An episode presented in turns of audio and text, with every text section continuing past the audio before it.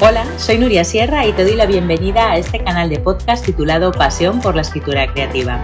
Soy escritora, lectora profesional y mentora de escritores. Mi misión es ayudarles a lo largo de todo el proceso de escritura. En este canal quiero compartir contigo toda mi experiencia acerca de técnica narrativa, trucos de escritura y motivación para escribir.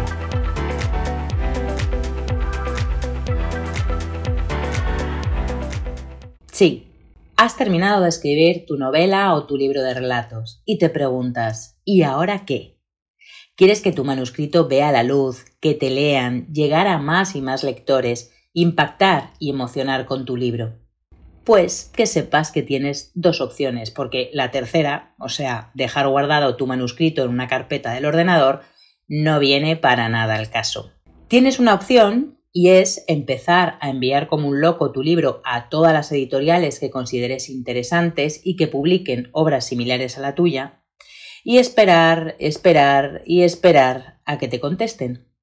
O tienes una segunda opción que es tomar las riendas de la situación y autopublicar tu obra. Que sepas que las dos opciones son igual de válidas, pero cada camino que tomes cuenta con sus pros y sus contras. Por eso, en este episodio de mi podcast quiero hablarte de las ventajas y desventajas de la opción de autopublicar.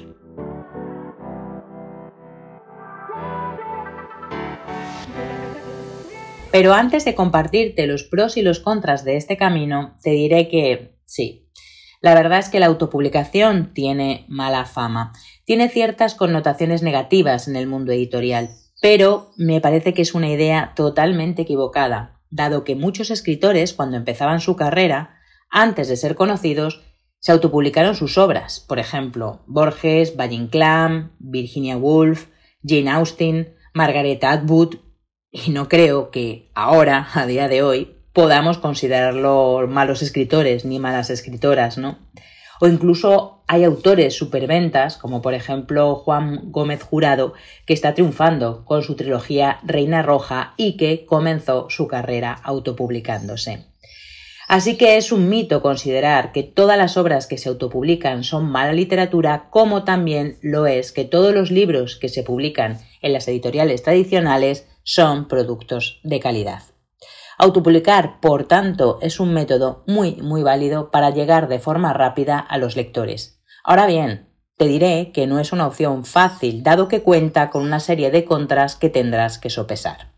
Pero antes aclaremos qué es la autopublicación. Bien, pues se trata de publicar tu obra sin una editorial que actúe de intermediaria. Existen muchas empresas de autopublicación que te pueden hacer un presupuesto de maquetación e impresión de tu libro, Tú pagas, recibes los ejemplares y te encargas de la distribución. Existen también un montón de plataformas digitales como Amazon, Wattpad o Lulu en las que digamos que tú te lo guisas y tú te lo comes. Es decir, subes tu libro a la plataforma y en unos cuantos pasos sencillos está listo para ser leído y vendido. Hay que tener en cuenta que en esta modalidad de publicación el filtro del editor, que es una figura imprescindible en la editorial tradicional, desaparece.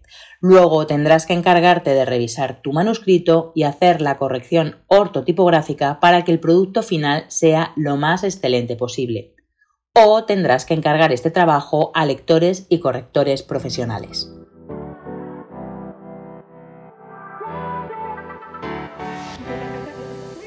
¿Y entonces qué te aporta la opción de encargarte tú mismo de publicar tu libro? Bien, pues aquí van los cinco pros a favor de este modelo, las cinco ventajas de la autopublicación.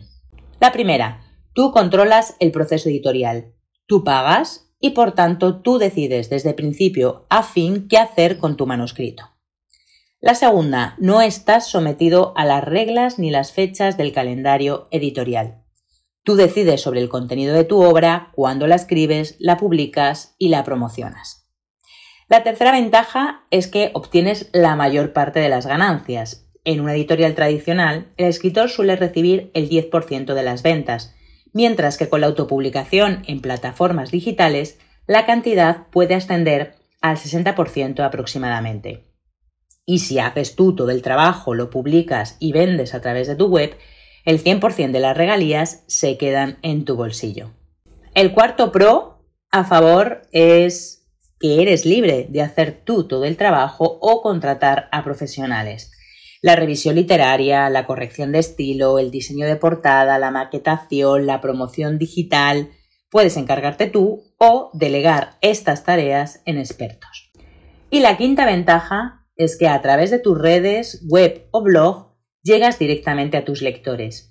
Puedes controlar todo el proceso de promoción y venta decidiendo en cada momento dónde invertir más o menos esfuerzo y qué campañas comerciales elaborar.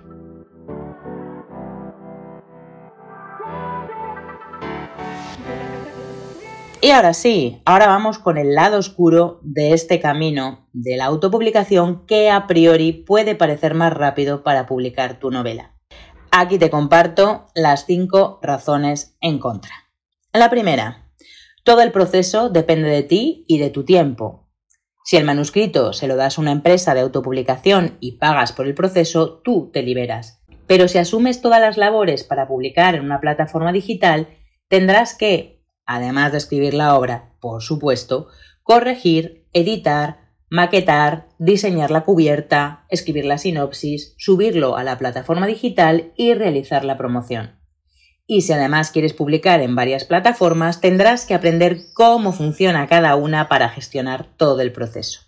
La segunda razón en contra es que ojo con la calidad. Si no contratas a profesionales, tendrás que poner especial cuidado en la parte más importante de la publicación de un libro, que es la tarea que hace el editor tradicional, es decir, revisar todo el contenido.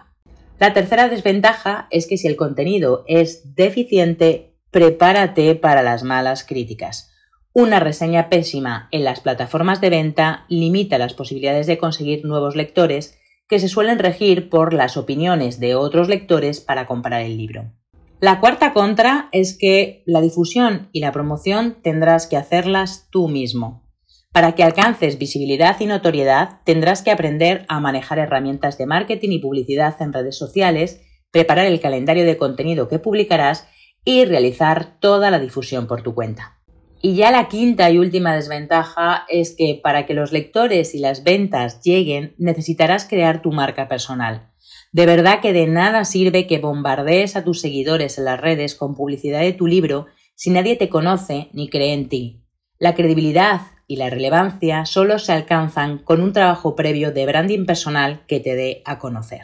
Sobre temas de marketing y promoción en redes sociales, sobre temas de blog, webs, y también de branding personal he hablado en contenidos anteriores, te dejaré las referencias en la descripción de este podcast.